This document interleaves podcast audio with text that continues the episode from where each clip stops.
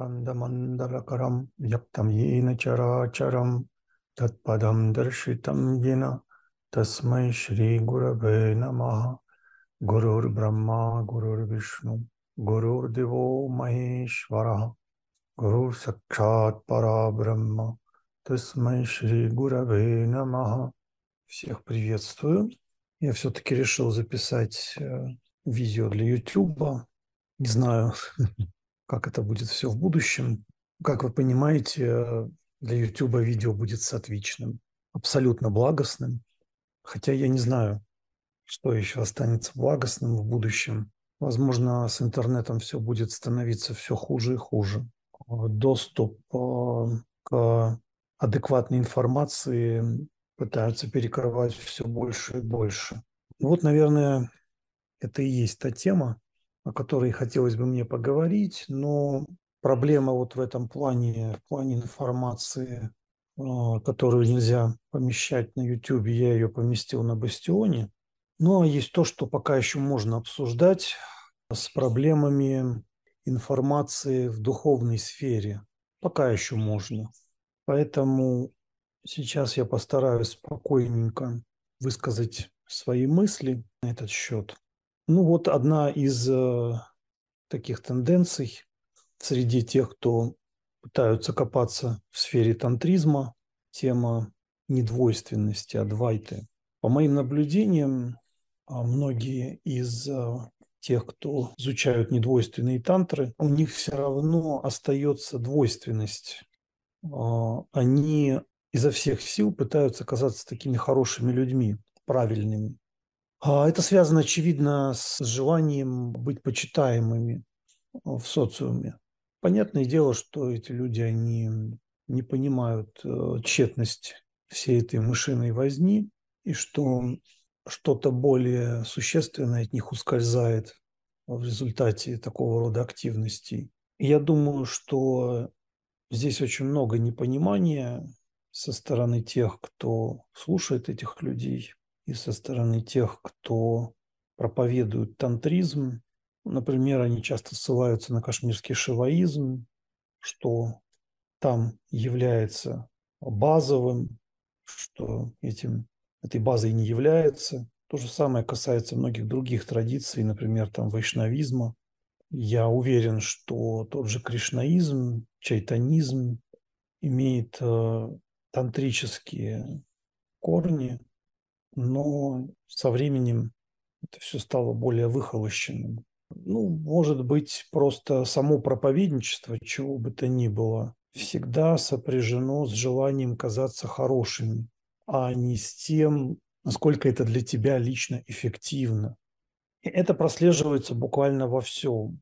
Вообще проповедничество – это такой процесс, где ты все равно должен придавать здравый смысл, который влияет на эффективность твоих духовных методов. Но это вы увидите везде. Это вы увидите во всех традициях. И где-то точно так же люди поступают и среди надхов. То есть они пытаются обрисовать четкие рамки своей традиции. Так вот, есть масса факторов, э, которые, может быть, не хотят учитывать люди. Я уже говорил, что то даже буддизм, например, тибетский, когда там это все открыли, когда это все пошло на Запад, если конкретно взять кашмирский шиваизм, просто были найдены, причем не так давно, какие-то тексты на санскрите, какие-то из них стали переводить, и э, индийские учителя, и западные очень заинтересовались этой темой. Но возникает вопрос, а если бы это не произошло, вот если бы такого не случилось, и какой-нибудь человек, допустим, открыл бы какие-то методы сам, вот он медитировал, практиковал йогу, к нему пришло осознание, что нужно делать так-то, так-то, так-то. Но, допустим, какие-то люди, которые знают санскрит, не нашли бы эти тексты, не перевели бы их.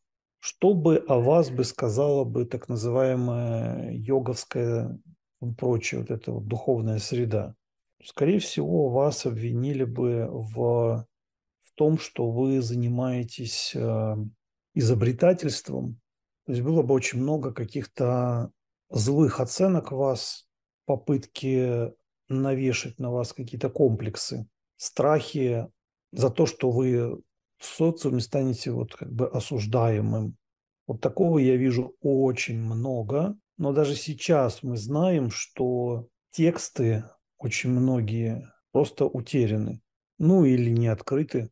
Может быть еще и такая ситуация, что в Индии могут быть какие-то практикующие, э, которые передают какие-то методы по семейным линиям, и они не хотят э, этим делиться с кем-либо. Дальше, по моим наблюдениям, вот я видел этих людей, которые проповедуют Адвайту, при этом они там сражаются с э, другими конфессиями, одновременно говоря, что дуалистические методы, они встроены в их недуалистическую систему, что они как бы просто какие-то уровни подводящие Адвайте таковой. Но сама критика дуалистических методов по уровню конфликта абсолютно аналогична той, Э, которой занимаются последователи ну, дуалистических культов. Э, и они точно такие же устраивают срачи. И тогда возникает закономерный вопрос, у меня всегда возникал,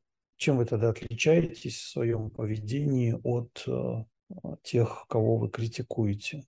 То есть различий никаких нету здесь абсолютно. И, соответственно, если воспринимать все очень серьезно, то из того, что эти люди говорят, я имею в виду так называемые тантрики, то эти люди, люди они могут навешать на вас огромнейшие комплексы там, неполноценности и вообще желание жить да, там, полноценно.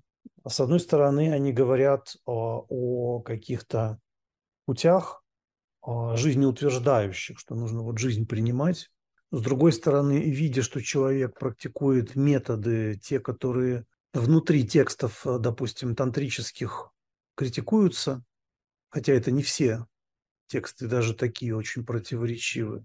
И, соответственно, они навешивают ярлыки, вот это практика более высокого уровня, это практика более низкого уровня. И таким образом, когда они такое говорят, они уже из человека делают пашу.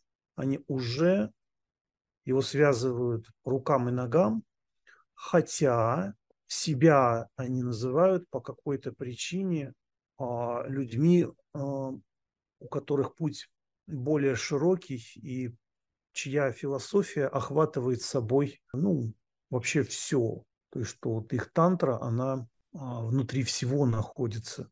Дальше само то, что они порождают такую иерархию, что это вот метод более высокого уровня, это метод более низкого уровня, это уже элемент двойственности присутствует. То есть это уже может породить э, такие чувства, что вот это ниша, это выше, а что это как не дуализм. Но почему-то вот этой ситуации никто не занимается, то есть сам для себя хотя бы. То есть они слушают проповедников э, каких-то, как они говорят, уникальных путей. При этом возникает проблема то, что сами эти же проповедники являются до мозга костей двойственными.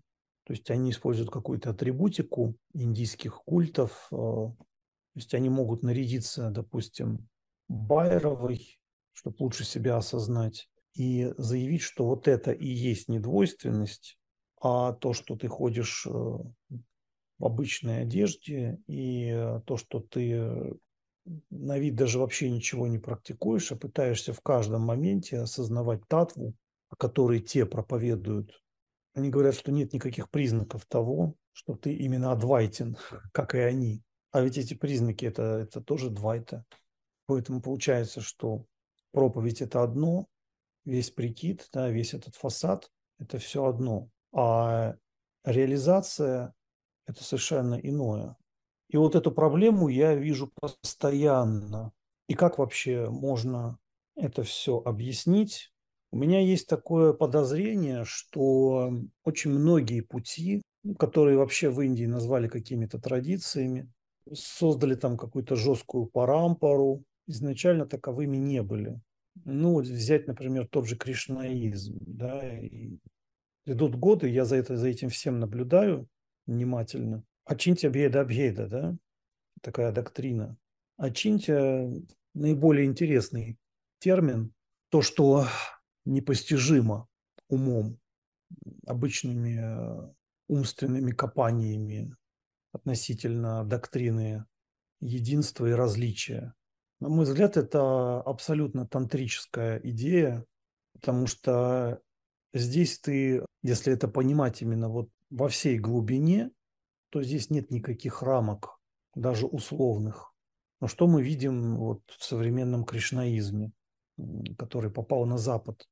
Ну и даже в Индии мы видим жесткую такую структуру, совершенно как какие-то инертные одноплановые действия последователей этой организации. Наверное, это неизбежно, потому что там, где организация, там всегда такое и будет. А кем были их ранние учителя, это большой вопрос. Я уже говорил, что есть факт, что Чайтаня был посвящен в линию Дашанами. Опять же, мы не знаем до конца, что такое Дашанами, когда они появились. Возможно, в средних веках тоже мы не знаем, насколько это была такая жесткая структура. Есть исследования на эту тему. Но вот как показывает мой опыт, зачастую все исследования, они не способны описать э, те реалии, которые в, в самой Индии могут быть. Поэтому я еще давненько вот обратил внимание на одну фразу в книге Акшая Кумара Баннерджи. Точно не помню, эта фраза была, может быть, введение в Надха-йогу или философия Гуракшанатха, что в конечном счете йогин должен выйти за рамки любой духовной санскрити, сампрадайности. И э, что-то мне подсказывает, что с Чайтани была именно такая же история. Он вышел, а из него потом сделали культ, э, ну, наверное, совершенно не соответствующий ему. И мне кажется, что что-то похожее происходило везде. Но если кто-то думает, что вот в тантризме там как-то было иначе, потому что более жизнеутверждающее учение, то я думаю, что это тоже заблуждение. Потому что там такое обилие возможностей во всех этих текстах. И когда кто-то с таким рамочным мышлением и декларациями пытается все это преподносить в очень такой конкретной форме, еще и пытаясь показать, что вот эта конкретика – это показатель его знаний каких-то, да, и каких-то достоинств данного человека, совершенно не заботясь о последствиях а, такого рода деклараций, то это говорит о том, что ситуация крайне стрёмненькая, с моей точки зрения, потому что она может при заявлении одного привести вас к совершенно другому. Потому все вот эти дуалистические и недвойственные культы, то, как они выглядят, э, по сути, дуализм и есть. Как только они начинают заявлять, что они какие-то эксклюзивные, они уже себя отчерчивают. Но мы такое увидим везде. Мы можем посмотреть, например, на буддизм, когда они говорят, что нет никакой концепции Бога, чего-то такого незыблемого в этом мире, нет а атмана, есть э, просто меняющиеся дхармы, да, там, и вот какие мы великие, этим мы отличаемся от остальных традиций, вот именно в этот момент они как раз становятся теми, кого они критикуют. Потому что они говорят, мы отличаемся, вот атман – это то, что омертвляет реальность, сделает ее незыблемой. В таком случае мы всегда будем несвоевременны но при этом мы видим конкретную такую как бы корпорацию, да, которая очертила свои рамки с очень жесткой иерархией, со своей какой-то там бюрократией внутри этой организации. То есть это организация по-любому. А я боюсь вообще организаций. Я боюсь корпораций. Всегда вот с детства, на самом деле. Я понимаю, почему во мне это всегда. Это естественно, так сказать, такое отторжение, потому что я чувствовал, что такие вот рамочные учения, они ну, сделают, в общем-то, твою жизнь мертвой. И вот наблюдая даже за самыми эксклюзивными э, персоналиями, которые проповедуют, вот, например, ну, вот самый яркий – это кашмирский шиваизм. Вот мы интеллектуалы, мы там самые высшие. Вот когда самые-самые, мы выделяем вот эту самость. Или когда буддисты говорят, нет, мы не такие. То есть это значит, какие-то вот есть вот такие, да, а есть вот не такие. И вот между ними очерчены рамки. А там, где рамки очерчены, там уже форма. При этом они еще и говорят, что они же традиция, правильно? А раз э, как бы традиция, значит, это уже что-то что, -то, стабилизированное, что-то незыблемое. Соответственно, мы получаем ситуацию полностью противоположной той, которую они проповедовали или проповедуют. Соответственно, это учение значит, создано для какого-то круга лиц, э, какой-то санги, да, а не а, людей, которые живут как-то иначе, которые следуют какой-то иной доктрине, например. Там идет э, доктринальная война. То же самое вот в том же, например, кашмирском шиваизме. Вот мы великие, потому что у нас там все понятно изложено, мы, у нас все логично, а вот там нелогично. И когда ты надеваешь на себя образ э, лучшего, образ праведного, то ты автоматически становишься тем самым Пашу, про которого ты говорил, что ты им не являешься. Причем Пашу более укорененным в природе Пашу. Почему? Потому что возникает э, чувство собственной важности большее, чем у того, кто этому не следует, то не чувствует, что он публично отличный от э, всех остальных, кто э, не следует данной доктрине. Вот если говорить вот это Очиньте беда беда, да, вот действительно, что мы можем о ней, что мы можем об этом говорить, там что-то, да, как-то давать какие-то модели этой реальности. Мы, конечно, можем, то есть иначе я вот э, скажу, что это, это или, или можно, или нельзя, да, это будет, это я уже как бы себя загоню в эти рамки. Да нет, эта модель есть, да, я не осуждаю здесь саму модель, а я просто говорю о той опасности, которая может э, случиться и которая на самом деле, как на мой взгляд, вот в виде каких-то людей, с ними произошла уже. То есть они еще больше, на мой взгляд, подвисли в природе Пашу именно потому, что там больше оправданий вот этому подвисанию. Ты больше нашел каких-то обоснований этому. Но я думаю, что для Садака это не очень хорошая ситуация, потому что здесь происходит потеря самого главного, потеря свободы. То, в общем-то, во имя чего практика и совершается. А что такое свобода? Вот каждый же понимает разное. И свобода, кто-то может считать, что свобода – это чисто духовное состояние, кто-то свобода и во внешнем мире. А, таким образом, человек практикует, например, магию, а может он вообще ничего не практикует, может какие-то действия практикует. Но его могут всегда осуждать, как и того, кто практикует магию, так и тот, кто просто делает действия, которые не вписываются в рамки то есть тогда ты будешь объявлен преступником. Магия тоже осуждаема. Осуждаема духовная какая-то концепция. Если ты просто следуешь, просто как бы живешь в какой-то концепции, да, а это никак не выражается в твоей реальной жизни, то это может быть э, критикуемо как то, что ты, так сказать, живешь в какой-то ментальщине, да, которая далека от, э, от реальной жизни. И вот если вы посмотрите, много вот таких вот разрозненностей присутствует э, в человеке. Или застревание в чем-то реально вот происходит, и каких-то страхов с любой из вот э, сфер, которые я сейчас перечислил. То есть реально, вот если так вот вдуматься, можно сойти с ума, пытаясь, так сказать, как-то интеллектуализировать всю эту ситуацию, которую из себя представляет реальная жизнь. Поэтому действительно здесь есть здравый смысл, когда мы говорим там о Чинте, да, или Унмана, Манонмане, там Гуракшанат говорил, Я также не хочу сказать, что книжные знания не абсолютно бессмысленные или какие-то выкладки, да, которые вам дает учитель, они не имеют никакой ценности, авторитетность, что она не имеет никакой ценности, что подчинение гуру – это ай-яй-яй, это лишит вас свободы. Это не так. Я бы сказал иначе.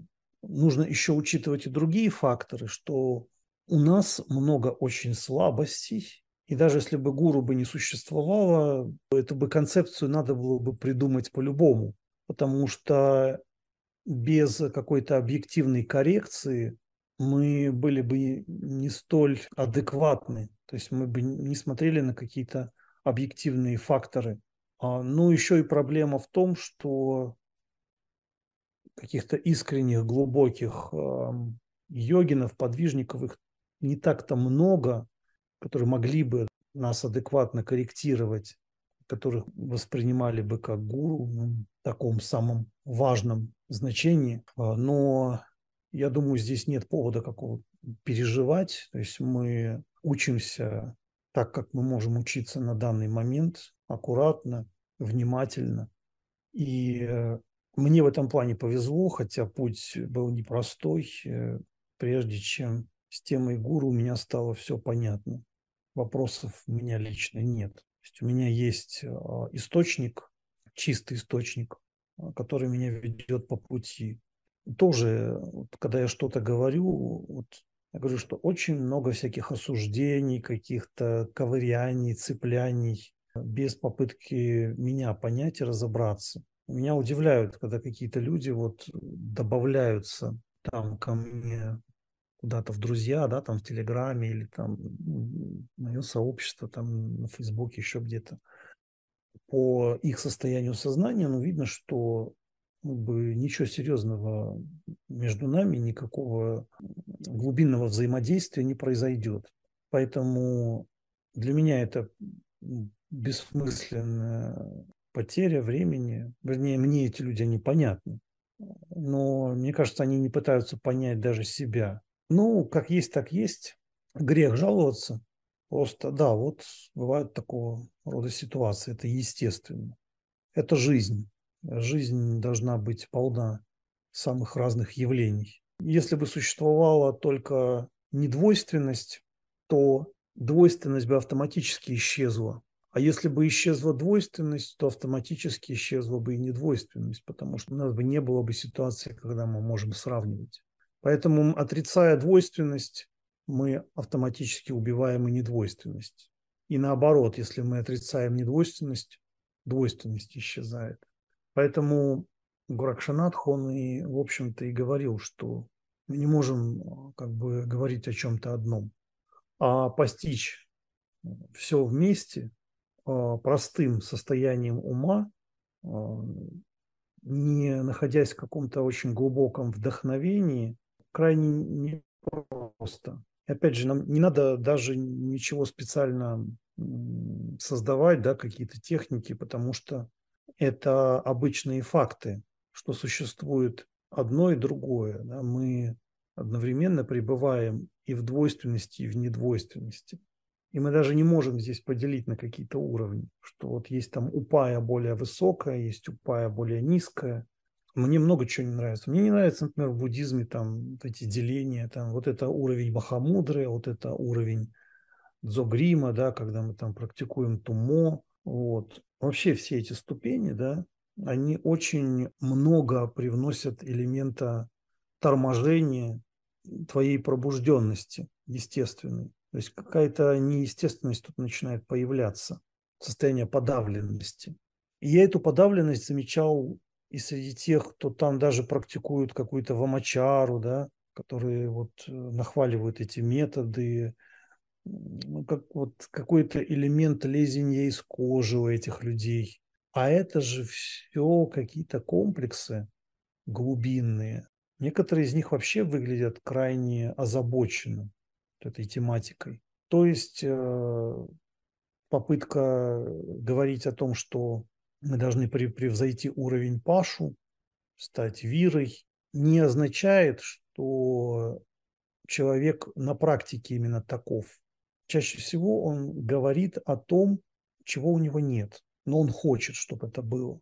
Но э, тут сразу вопрос возникает, а зачем я вот это сейчас все рассказываю? Я это рассказываю по той причине, что уже много лет я это все вижу в людях, и э, многие из них просто это не хотят воспринимать. Но кто-то, может быть, и воспримет.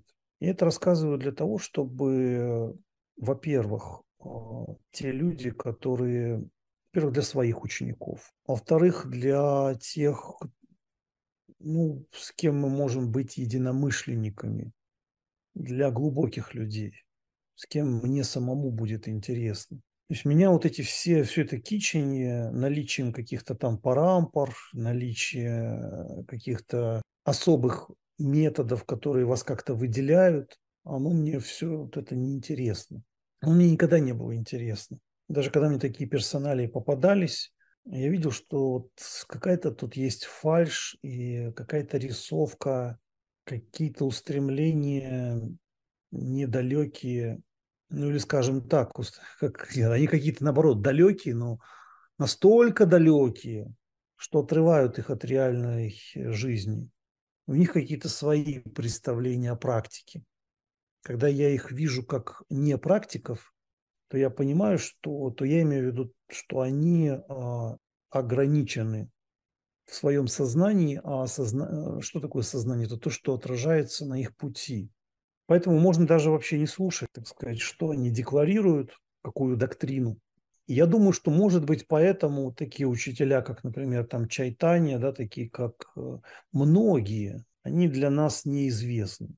И, может быть, там и Гуракшанатх, вот если читать его труды, смотреть... Э, ну, во-первых, очень сложно сказать, э, как это все было на самом деле. Как мне кажется, там нужно понимать просто основную суть основную идею, которую он хотел передавать, а не попытку скопировать в какой-то неадекватной форме, где то или иное действие будет просто неуместным. То есть можно надеть, напялить на себя шафран и ходить, показывать всем, посмотрите, какой я воистину традиционный, в отличие от всех других. А, но при этом быть абсолютно несчастным, подавленным существом, потому что это не какой-то зов души данного человека, это не понимание внутреннего смысла такого рода атрибутики, скорее именно просто попытка соответствовать. Поэтому пытаетесь ли вы соответствовать там на уровне каких-то выдернутых идей из текстов и демонстрируемых массово? Пытаетесь ли вы изображать из себя аскета, нося вот такую вот э, одежду? Это все, в принципе, одна и та же ситуация. Хотя условно человек, он находится там, один последователь кашмирского шиваизма, а другой, например, последователь там Дашанами или Агоры. Вся эта агора, она тоже может быть просто демонстративным цирком, да, ты ходишь вот в такой-то одежде, потому что так надо, но это же не просто так ты это носишь, то есть ты пытаешься встроиться в какой-то вид энергии для того, чтобы достичь каких-то глубин. А если ты вот доходишь до определенной глубины, а дальше тебя тянет назад просто в какие-то игры, да, сампродайность какую-то, то смысл абсолютно здесь теряется. Здесь проявляется какое-то духовное бессилие в таких людях. То есть они э, себя останавливают в полноценном проживании каких-то важных состояний. А если эти состояния есть, то очень сложно их как-то формулировать, и, э, и, может быть, в этом даже нет какой-то необходимости.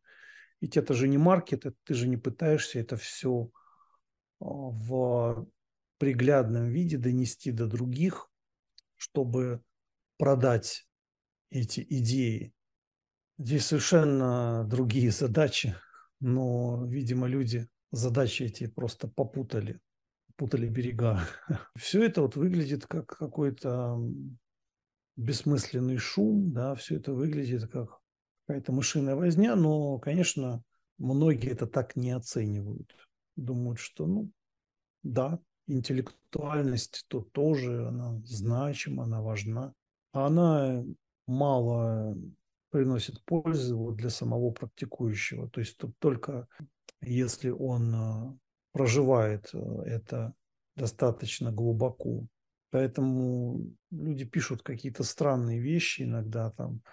Вот э, Шайва Сидганта говорит о том-то, о том-то, но э, кашмирский шиваизм, но надхи, они вот то-то, то-то, а вот буддизм отрицает там, атман там, и пошло, поехало. А реальной жизни у этих людей нету просто. То есть они занимаются вот этими всеми э, какими-то терками, склоками, то, что отдаляет их от э, йоговского состояния. То есть просто сухой ум какой-то. Вот. Но очень много таких людей, да, которые почитаемы, однако, тем не менее. Их многие воспринимают э, с большей серьезностью, чем на самом деле это того заслуживает. Вот э, какими бы заметками я хотел бы поделиться и о чем не мешало бы подразмыслить тем, кто идут э, теми или иными путями разных традиций. Предлагаю каждому в зависимости от того, насколько вы сами видите для себя это актуальным, погрузиться вот в этот предмет, понаблюдать, нету ли в нас такой проблемы, и нету ли вообще этой проблемы обществе так называемых духовных практикующих. Я и не призываю какую-то делать революцию, вот давайте сейчас там, так сказать, скажем, что вот, вот такие люди не нужны, а вот такие нужны, вот этих лучше, этих хуже, да просто стать немножко спокойней в каких-то в участии в каких-то проповеднических всяких э, активностях, которые могут не соответствовать причем своим же собственным методам. Ну вот, наверное, на этом я пока остановлюсь. Я донес основную суть. Дальше предлагаю самостоятельно вам поразмышлять, поработать над этим. Шубхамасту.